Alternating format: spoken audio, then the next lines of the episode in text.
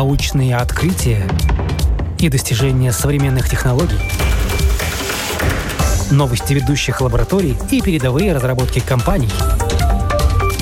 Программа «Новое измерение». Мы рассказываем о том, каким будет мир завтра.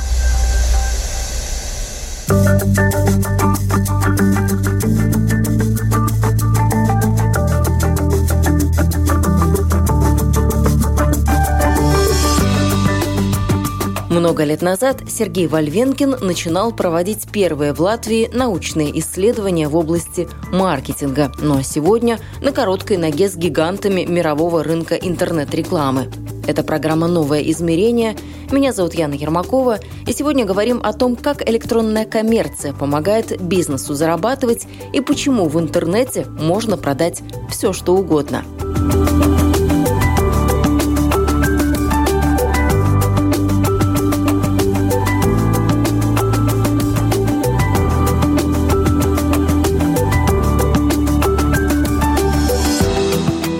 визитке Сергея Вольвенкина скромно красуются буквы «ДР», к чему прятать докторскую степень, если она есть и ею можно гордиться. Ну а еще гордиться можно статусом привилегированного партнера Google и рекламным агентством, созданным когда-то с нуля. Путь к этим достижениям был тернистым, но интересным, тем более, что за два последних десятилетия и технологии ушли далеко вперед, и это изменило очень многие сферы, в которых сегодня занят Сергей Вольвенкин. Выросла и возмужала электронная коммерция, появилась аналитика больших данных, ну а реклама прошла путь от объявления на фонарном столбе до алгоритмов искусственного интеллекта.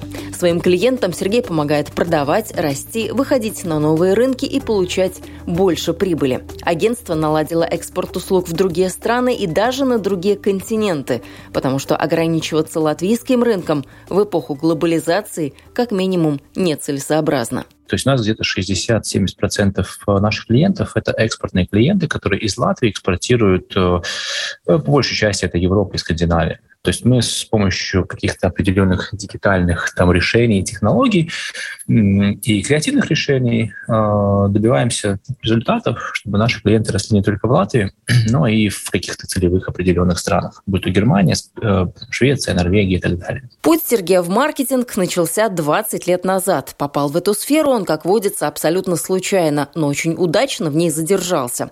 В университет Сергей подавал документы на факультет углубленного изучения математики, но группа не сформировалась. Желающих учиться на программе повышенной сложности оказалось всего двое. Вот тогда-то и пришлось искать другое направление. Мне сказали, ну, слушай, извини, сегодня не твой день, ты можешь или там, не знаю, индивидуально как-то что-то брать, или, э, или вот, пожалуйста, у нас другие факультеты есть. Я посмотрел, куда пошли мои все друзья, ну, как бы на маркетинг, окей, ладно, что не, не знаю, что это такое. Но попав туда, я сразу же понял, что, скорее всего, здесь останусь на всю жизнь. Маркетинг меня взял больше, вот, может быть, тем, что можно результат получить достаточно быстро. Но, тем не менее, в какой-то момент вы переключились okay. с обычного маркетинга на маркетинг цифровой. И это, наверное, уже было что-то совсем другое. Результаты можно было получать не только быстро, но еще и видеть, как и что из твоих инструментов сработало. Да, это совершенно другой, э, вообще другая вселенная, другой мир, э, и это как раз началось именно тогда, когда я начал э, учиться в докторантуре, и это уже пришло именно тогда, когда дигитальный маркетинг начал развиваться, и уже начало приходить понимание, что за этим будущее. И, кстати, тогда еще в те времена было интересно наблюдать, когда никто еще, то есть все искали там специалист там, по маркетингу, и в принципе вот как бы все. И я тогда думал, интересно, а будет, а мы уже Google рекламой занимались, я думал, интересно, а будет ли когда-нибудь вообще такое, чтобы компания искала ну, специалиста там по Google рекламе или по Facebook рекламе. И сейчас мы смотрим, ну это как бы норма, да, то есть сейчас любая компания практически, или много компаний, там просто открытая вакансия, специалист по Google рекламе или специалист по Facebook рекламе. А тогда это вообще даже не было, и я даже не мог предположить, будет или не будет. Вот, то есть да, цифровой маркетинг э, дает очень большие возможности э, как для достижения результата со стороны ну, вот, агентства, так, конечно же, и со стороны э, клиента или со стороны компании. Компания становится к тому потенциальному своему покупателю гораздо ближе. И это еще можно все совсем по-другому померить, да, то есть на другом уровне. Это все можно видеть. Вы сказали такое э, магическое слово «докторантура». Я как человек тоже учившийся в докторантуре не могу вас как коллега коллегу спросить, вам зачем это нужно было, докторантура? Ну, казалось бы, цифровой маркетинг, э, что там можно планировать дальше? Преподавать в университете или вот зачем вам докторантура? Это, конечно, очень круто выглядит на визитке «доктор», но вот ваши аргументы были зачем уже в современном мире, когда учиться можно быстро, просто, легко, а докторантуру это не назовешь. Учебу, которая очень легкая и быстрая. Да-да, в докторантуре там, конечно, жизнь достаточно интересная. Я как бы по своей натуре человек, которому нравится все исследовать, находить что-то новое. И второй момент — это когда э, мне очень нравится делиться тем, что, что я нашел. То есть я провожу семинары, ну и, в принципе, не устаю их проводить, делиться знаниями, делаю это бесплатно. То есть мы, с одной стороны, с агентства получаем эти знания, с другой стороны, я эти знания отдаю. И вот как бы вот эти вот два, две компоненты я связал вместе – и пошел в докторантуру. Но там на самом деле получилось очень интересно. Э, я бы даже сказал, жизнь заставила пойти в докторантуру или дала такой шанс пойти в докторантуру. В 2008 году Сергей Вольвенкин работал в компании по недвижимости. По миру тогда прокатился финансовый кризис, который начался с ипотечного кризиса в Соединенных Штатах. Ну а Сергею в тот год пришлось узнать, как это, когда работаешь последний день, а дальше неизвестность и никаких перспектив я высылал столько CV, э, сколько я никогда в жизни не высылал. И никто меня на работу не брал, никто мне не отвечал. И я подумал, ну что же с этим делать? Ну, то есть началась паника, началась ну, что-то непонятное, как дальше жить без работы.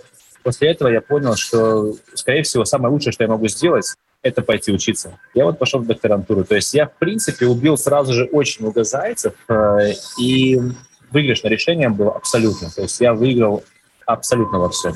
И мне еще повезло, что я получил стипендию Евросоюза. В то время это было 700 лат, по-моему, если не ошибаюсь, или 1000 лат. Ну, то есть это было очень много, и я мог позволить себе полностью погрузиться в исследовательскую жизнь. И мне это очень сильно нравилось. А что вы исследовали, и какая-то докторантура была в какой области? У меня была тематика именно дигитальный маркетинг. То есть я начал, я совместил маркетинг с дигитальным маркетингом. Ну, дигитальный маркетинг от маркетинга очень сложно отделить. Э, ну, потому что маркетинг — это наука о людях, э, о их поведении. То есть э, нужно очень хорошо понимать, как люди себя ведут, какие у них потребности, как они покупают и так далее. Но сейчас вам стало интересно и э, e-коммерция, потому что ну, фактически одно вытекает из другого, и э, e-коммерция невозможна без дигитального маркетинга и наоборот. Вот какие вы видите там э, интересные вещи, вот что сейчас в мире происходит, от чего мы отходим, к чему мы идем? Да, кстати, с e-коммерцией нам тоже достаточно повезло, ну, точнее, мне достаточно повезло, потому что у нас большая часть наших клиентов — это e-commerce компании, то есть там, где у тебя больше всего, ты, соответственно, в ту сторону идешь, эм, там развиваешься, это место усиливаешь. Ну, это правильно или неправильно, это там другой же, наверное, вопрос. Поэтому мы вот больше в e-коммерцию ушли и развились именно в e-коммерции. И случился тот же самый COVID. В принципе, до COVID это тоже было актуально. Вот. Но COVID это все усилил очень серьезно, и повезло, то, что мы углубились в эту e-коммерцию, и перед самым ковидом мы были, ну, скажем так, одной из агентств, которое достаточно сильно э, себя чувствует именно в e-коммерции. То есть ты действительно можешь получить результат еще быстрее. То есть ты сразу же видишь, есть результат, нет результата. Если нет, то почему?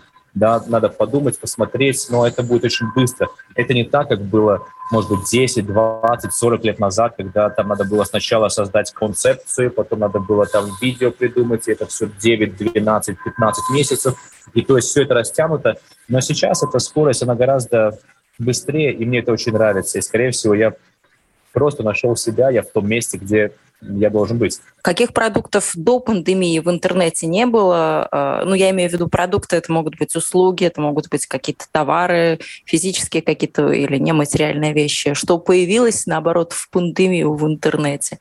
И каких, может быть, товаров и услуг, в принципе, до них не дойдет эта дигитализация, как вы считаете? Очень много чего есть в интернете. И мы, конечно, такой, ну вот там прям большой-большой статистики не вели, что там, может появилось и чего не было. Есть э, определенные компании, которые, скажем так, э, с приходом пандемии они усилили, ну, если раньше они там в сторону e-коммерции, там, не знаю, шагали, то когда пришла e-коммерция, они побежали. Нам нужно e-коммерс создавать, интернет-магазин. Да. Но так, чтобы по, по продуктам, ну, мне сложно сказать. И вообще, да, говоря про продукты, что продается в интернете, если, ну, скажем так, в начале своей карьеры я еще там, не знаю, клиент, допустим, или компания приходит с продуктом, и я так пытался там понять, а можно это в интернете продать или нельзя продать, ну или вообще продать, и выносил какое-то сразу же суждение, то сейчас я уже более осторожен, потому что то, что я вижу, что продают компании в интернете, ну, мне, ну, как бы любой продукт можно продать.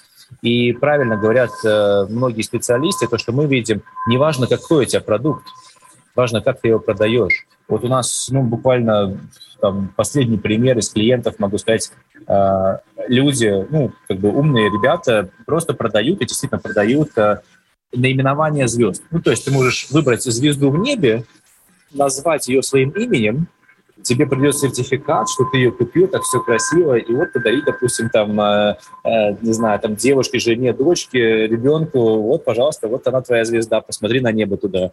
То есть даже так продается, и реально продается. То, что мы заметили, и мы, кстати, такие исследования проводили, э, что э, спрос, э, к примеру, в поисковике, в том же самом, в Google поисковике, с приходом пандемии, он вырос на многие продукты просто катастрофически. То есть мы смотрели до и после пандемии, и запросов по многим продуктам увеличилось в разы. Это да, то есть интерес, люди остались дома, начали искать начали проводить больше в интернете, на YouTube, э, кстати, да, YouTube очень, э, стал очень популярен. Он и был популярен, но он еще более популярен стал. Но вот из моих э, знакомых, из необычных таких покупок в интернете совершенно недавно человек приобрел ласты. То есть, ну, казалось бы, такой нетривиальный товар, да, ласты, но тем не менее был счастлив, когда они ему пришли, в ванной проверил, как он там работает, не работает. Ну, вот такая история тоже была. это интересно. Да-да. А какие-то привычки такие интересные? Вы же много читаете, исследования, которые появляются в вашей сфере? А какие-то, может быть, такие интересные а, или были привычки, поменялись? А, если говорить про привычки людей, ну, не в разрезе, там, не знаю, полгода-год, а в немножко большем разрезе, то новые, новые технологии вообще в целом дали э, больше, больше возможностей доступа к информации. У людей есть э, возможность э, сделать лучший выбор, ну, как бы на их взгляд, да, потому что они владеют информацией, они могут ее достаточно быстро получить. С появлением соцсетей очень сильны стали ну, так называемые инфлюенсеры. Ну, я вот иногда спрашиваю, допустим, э, захожу в, там, в нашу ванну, и у нас какой-то новый крем появился. Я знаю, что его рекламы в Латвии не было. Я уже спрашиваю, послушай, а как вот ты как бы ну, там, покупая, вот как, как ты купил этот крем? Откуда ты узнал о нем? Да? То есть э, здесь э, сами, ну, вот, вот новые технологии, они меняют правила игры, как нужно преподносить товар, как нужно с ним знакомить целевую аудиторию. И не всегда телереклама или YouTube-реклама — это самое правильное и самое быстрое решение. Да? Поэтому эти технологии, они э, реально меняют, э, как люди узнают о продуктах и как они принимают решения. Какие-то нюансы о том, как работает реклама в интернете сегодня и как она меняется, знать не только полезно, но и нужно.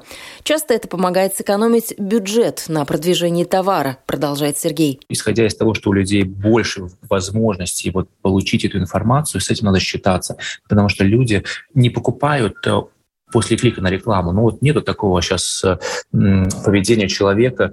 Мне нужен телефон, я зашел в поисковик, кликнул рекламу, купил. Такого нету. Ну, одно из исследований, допустим, Google проводил, э, исследовал людей, которые хотят купить э, машину. Так вот, э, одна женщина, у нее было до покупки машины, э, она где-то 900, э, у нее контактов было с одним и тем же сайтом продавца, 900 контактов, прежде чем она купила эту машину. То есть, представляете, она же наверняка сравнивала, читала, интересовалась в форумах, что ну, то есть это это целый процесс, который надо знать. Потому что если ты, допустим, продаешь машины, и ты будешь ориентироваться только на Google рекламу, ну, это э, к чему-то, конечно же, приведет, э, но э, ты не получишь всего того, что ты должен получить.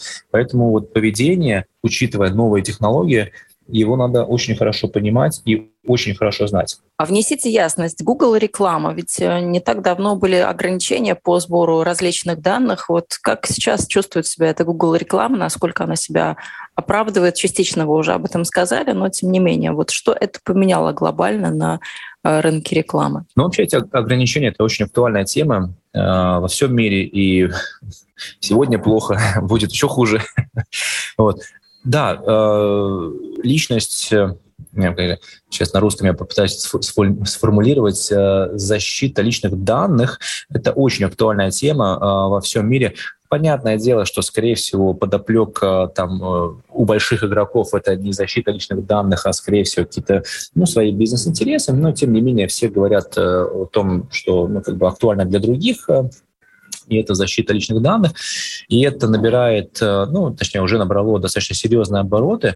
Та же самая, вот в прошлом году был такой game changer, это то, что Apple э, и iOS 14 там апдейт, да, то есть Facebook очень существенно ну, перестал видеть э, много очень данных, э, и будет, будет еще ну, гораздо сложнее маркетологам или э, вот, платформам, как Facebook, как Google, собирать данные людей. Радикальные изменения вмешались в работу алгоритмов. Сейчас машинное обучение и искусственный интеллект не только в рекламе, но в рекламе в том числе развиты достаточно хорошо, что позволяет крупным платформам как оценивать, так и прогнозировать поведение потребителей.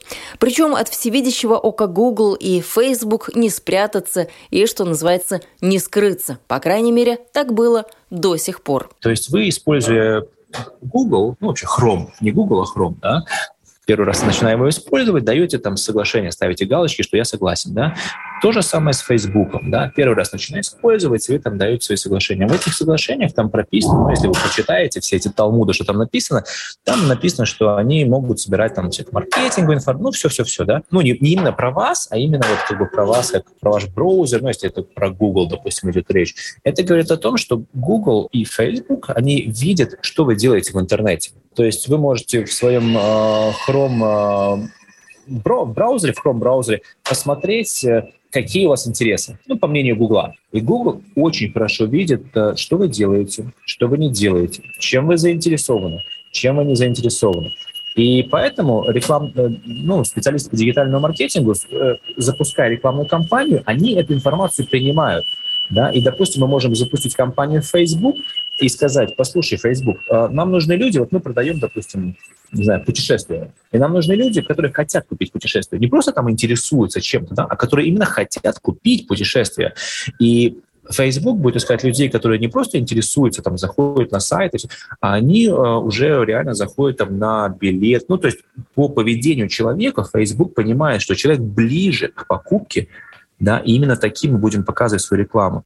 Так вот сейчас это все, то есть вот это вот до этого дошло. То есть э, специалисты очень хорошо использовали машинное обучение совместно с, как бы, со своей работой, и очень мы могли найти, или система могла найти тех людей, которые нам наиболее интересны, да, которые максимально близко к покупке. Это касается Facebook, это касается Google. Ну вот, так как сейчас э, ограничения коснулись, ну, вот именно в том числе таких вот э, хороших возможностей. И что говорит Facebook? То, что он не видит части этих людей, да, те, кто в своих аппликациях отметили, что они не хотят, чтобы Facebook за ними там следил, Facebook говорит, мы их не видим. И в 2022 году эта тенденция только усилится, э, потому что туда же присоединится, ну, если в общих чертах мы сейчас разговариваем, туда же присоединится Chrome, э, и Chrome тоже что-то не будет видеть. То есть мы возвращаемся, ну, скажем так, это парочку шагов назад, э, потому что ну, не будем видеть э, человека и его поведение, его намерение, да, то, что он э, хотел бы купить сейчас. Мы этого видеть не будем, потому что технологии этого видеть не будут. Но вот куда нас ведут в сторону все эти технологии и все ограничения. Вопрос, это правильно или неправильно, скорее всего, он остается открытый. Наверняка будут, придут на смену какие-то новые технологии, да, которые позволят нам более комплексно, там, скажем так, подходить. Но уже сейчас рекламодатели, они должны знать об этом, и, скорее всего, многие из этого знают, чтобы подстраховаться. Да, когда полностью эти возможности исчезнут, чтобы можно было подстраховаться и не оказаться у разбитого корыта и начинать все Ну, вот как было 10, 10 лет назад, э, ты просто отбираешь людей на Фейсбуке или в Гугле по интересам. Ну, к примеру, кому нравится туризм. А нравится туризм, это еще не значит, что человек хочет купить. Это просто мне нравится. То есть если мне нравится футбол, это не значит, что я хочу купить кроссовки. А алгоритмы сейчас позволяют именно выбрать тех, кому нравится футбол, кто хочет купить кроссовки. Скорее всего, компаниям придется считаться с тем, что в ближайшее время рекламные бюджеты заметно вырастут, потому что возможности обнаружить потенциального клиента будет становиться все меньше. Цены на те же самые клики, они э, по сравнению с 2020 годом, ну, 22 к 21 Ух, там цены выросли, ну так, достаточно существенно. У нас у некоторых клиентов 60-70% выросла цена за клик. Это очень существенно. Но это а, цена за воздух всего, или за что эта цена? Это с рекламы переход на сайт. То есть это когда человек вот видит баннер, допустим, кликает и переходит на сайт, и, ну, это очень существенно. Конечно, в Латвии мы еще ценные наши за клики, ну, не доросли до среднеевропейских, ну, скажем так, до западноевропейских стран, да, но в любом случае вырасти, э, когда ЦПЦ, ну, цена за клик вырастает на 60-70%, это очень существенно, и ну, тенденция к росту, она продолжается. То есть э, бюджеты, они ну, в любом случае ну, будут увеличиваться, и рекламодатели с этим, ну, они не смогут на это повлиять просто-напросто. А что, в принципе, с монетизацией того же YouTube и э, других социальных сетей или платформ, которые позволяют что-то монетизировать? Ну, это очень, э, мне кажется, для тех, кто o Meet это делать. Мне кажется, это отличная возможность проявить себя. Э, до YouTube такой возможности не было. Да, ты там, не знаю, на заборах рисовал.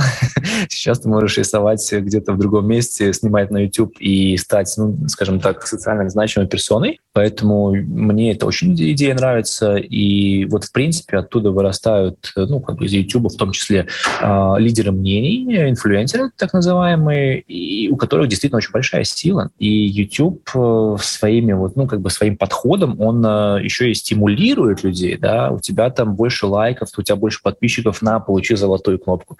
Ну, то есть люди другие смотрят на «а, я тоже так хочу». И, ну, если есть данные, там, конечно же, данные нужны. То есть, ну, ну, интровертам посложнее будет этим заниматься, э, экстравертам полегче, но в любом случае, в принципе, с помощью и с приходом таких вот технологий, ну, я бы сказал, что все равны.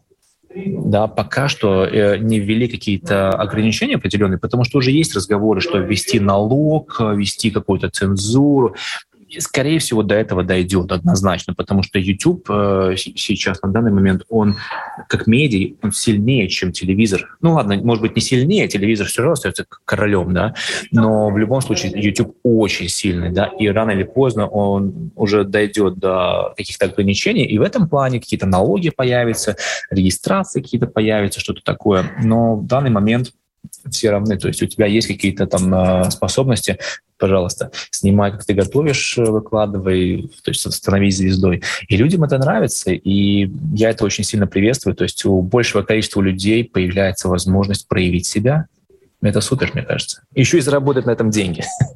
А ТикТок, смотрите, там же тоже очень много людей, но мне кажется, они не, не платят за, за все вот эти проявления человеческие, нет? То есть мы просто можем потанцевать на камеру, выложить видео, и все. И ничем это не закончится, кроме как там большим количеством лайков или подписчиков. Да, да, да. Там ТикТок, э, ну, я не знаю, есть ли у него в планах вот какая-то такая монетизация. Я думаю, что это, в принципе, не особо реально, потому что, ну, может быть, конечно, кто-то что-то гениальное придумает, но там ТикТок э, формат сам по себе — это очень короткое видео. 5 секунд, 10, ну, очень короткое видео, и, ну, да, действительно, ТикТок э, не платит, но, как бы, люди нашли способ, как и в ТикТоке заработать, да, они э, собираются в ТикТок дома и забирают деньги или просят деньги с э, рекламодателей, ну, то есть они просто спрашивают, хотите мы прорекламируем ваш продукт, у нас вот, пожалуйста, такая аудитория, и, в принципе, это достаточно интересно, ну, каким-то массовым продуктом, у которых аудитория достаточно массовая, потому что в ТикТоке, ну, бы сегментировать аудиторию рекламодателю, если он идет к тиктокеру, очень сложно. Ну ладно, он может посмотреть, какого формата тикток, но тиктокер, но в основном в тиктоке, ну там что там набирает больше популярность, ну какие-то приколы, пранки какие-то, ну, что-то такое вообще, что, то есть аудиторию сегментировать и отобрать очень сложно. Но вы как агентство, как смотрите на такие TikTok-дома, на такие возможности продвижения продуктов для тех клиентов, которые к вам приходят? Это что-то серьезное или это должно быть что-то вообще, вот если уж этим заниматься, то что-то молодежное, что-то вот понятное вот тому поколению, которое сидит в ТикТоке? Компании, компании должны идти туда, и быть там, где их целевая аудитория. Ну, то есть, если у тебя есть какой-то месседж, и ты его должен передать, и ты его передаешь не через тот канал, это неэффективно. Если ты его передаешь через канал, который стоит тебе в три раза дороже, чем другой канал, то это тоже неэффективно. Поэтому TikTok сам по себе, э, сам подход мне нравится, но только в том случае, если он работает, если э, совпадает аудитория с продуктом. Вот. Э, ну, на саму эту тенденцию, ну, мы смотрим, в принципе, я, я бы сказал, достаточно похоже, как Google смотрит на новые домены. Да? То есть если ты зарегистрировал новый домен, то Google там в течение, там, ну, как, ну, если я не ошибаюсь, двух лет, э, он этот домен, ну, так, с опаской на него смотрит, потому что много этих э, мошенников, все такое, и когда домену переваливает за определенный срок, Google начинает воспринимать этот домен более серьезно. Да? Вот. Мы тоже смотрим вот ориентировочно также, да, это возможность, это однозначно, но э, сейчас, ну, на данный момент достаточно сложно понять, это ну, хайповая вещь э, или такая тенденция, которая завтра закончится и всем надоест, а, или же это разовьется в нечто большее и будет более стабильно. Да, ну, тут то, то же самое, допустим, Facebook, э, где ты можешь планировать там, компанию на год вперед, и ты знаешь, что, ну, будет, Facebook не умрет. Вот, пока что сложно, ну, именно мне сказать. Э, специалисты, конечно, разные, они по-разному смотрят, но мне сложно сказать, будет ли TikTok, не знаю, там завтра, послезавтра, или это какая-то хайповая вещь, которая там э, завтра всем надоест, и появится какое-нибудь другое прикольное место, где можно тусить.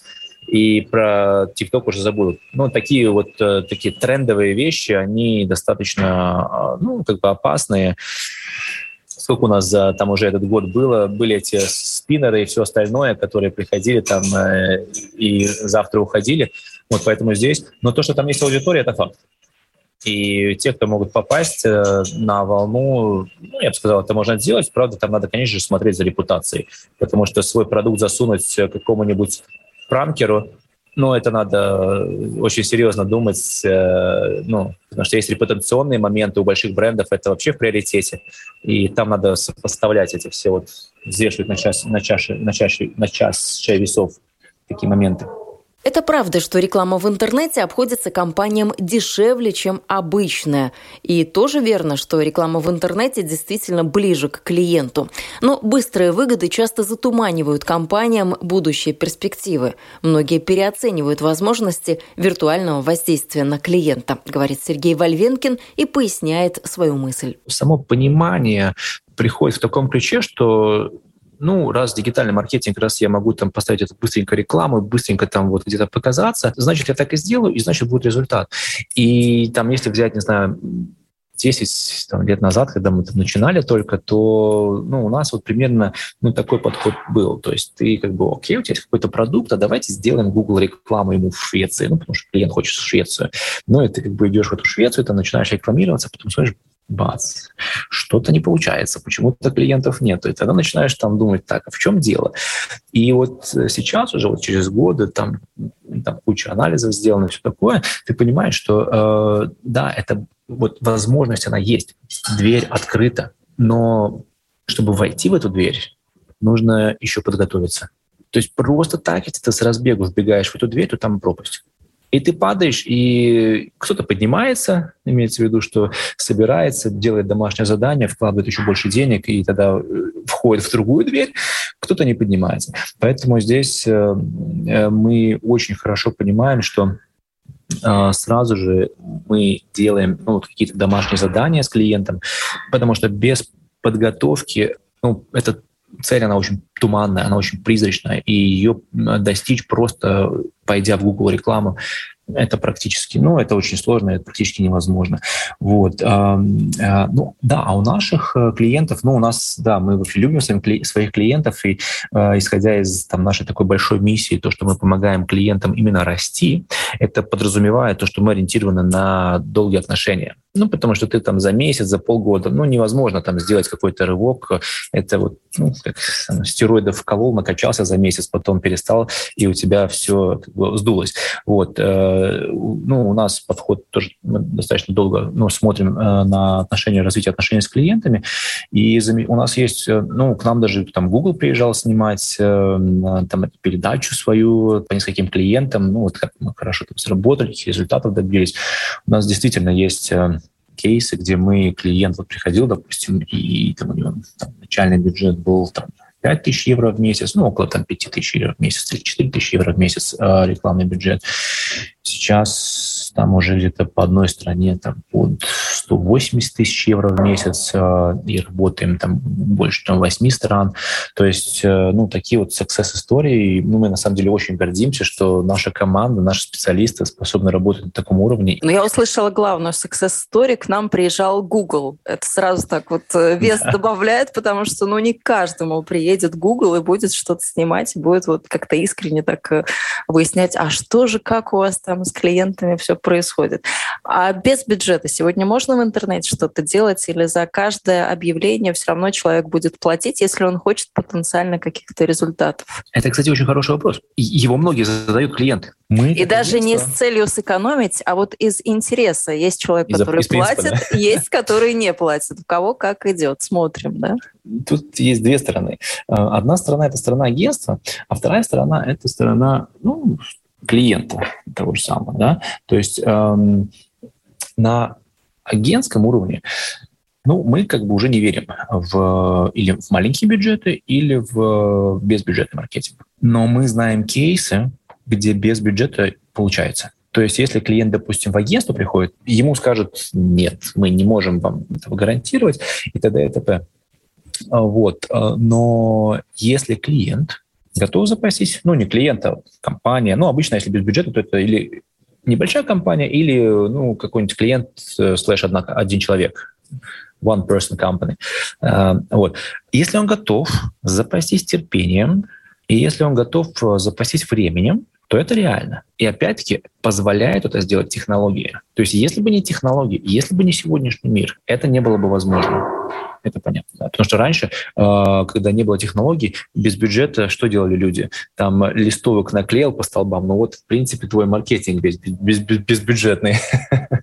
Э, сейчас возможно и достаточно хорошем уровне. Это в основном надо работать с содержанием. То есть ты знаешь свой продукт, ты знаешь свои сильные стороны. Ты можешь, если ты интроверт, э, ну, блог какой-то записать, что-то такое сделать. Если ты чувствуешь, что ты можешь там на камеру поговорить, ты можешь э, YouTube записать ролики какие-то, например, и показывать другим людям, что ты эксперт, или, допустим, что ты хорошо готовишь, или что у тебя хорошо получается. Но особенность такого подхода, она, конечно же, заключается в том, что здесь надо время. Идеально для такого, вот, я сказал, безбюджетного варианта это найти какие-то тематические конференции и, к примеру, там выступать. Чем больше конференция, тем лучше. Но это, конечно же, надо ну, уметь там, камерой выступать или перед э, аудиторией, но это дает максимальную возможность, да, когда ты показываешь себя и рассказываешь, что и людям нравится, и тогда к тебе приходят, покупают твой продукт, э, и таких success-историй мы знаем много. Просто с точки зрения агентства оно этим заниматься, ну, скорее всего, не будет, потому что агентство будет тратить время, оно будет за это деньги брать, э, а это такой марафон. Поэтому с точки зрения агентства я бы сказал, что нет, э, мы в это не верим, а с точки зрения как кейса такие случаи есть есть. И это, да, это вот есть человек, он любит свое дело, он должен что-то делать и показывать это другим. Выкладывать на Facebook, в блог обязательно, чтобы Google это все индексировал, чтобы все эти Facebook скоро будет поисковиком очень сильным тоже, да, то есть на Facebook, то есть он должен искаться. YouTube очень, YouTube это второй в мире поисковик. Да, то есть Google первый, YouTube второй. И тогда через 6, 12, 16 месяцев это все очень хорошо работает, э, и можно при правильной организации, конечно же, человек потом сталкивается с гораздо большими проблемами, да, когда к тебе приходит 20 клиентов, и ты не можешь их обслужить. И ты думаешь, так, что мне теперь делать? Ну хорошо, если так, это решается, когда много клиентов приходит, а если ты попутно зарабатываешь себе звание инфо-цыганина, то, ну, как-то тоже, наверное, не очень хорошо. Не, ну да-да-да, конечно, там это надо очень сильно сейчас, э, ну, хватает э, тех, кто там, э, ну, типа а эксперт там, или экспертов, ну, то есть всех хватает. Поэтому, ну, в принципе, надо делать то, что тебе нравится. Вот тогда это реально пойдет. Если ты просто хочешь денег заработать, это будет просто невыносимо, мне кажется. Потому что марафон э, пробежать, как бы, если это не нравится, это невозможно. Ну, если это марафон желаний, то почему бы нет, да? Каждый ну, согласен если... бежать. Ну, да.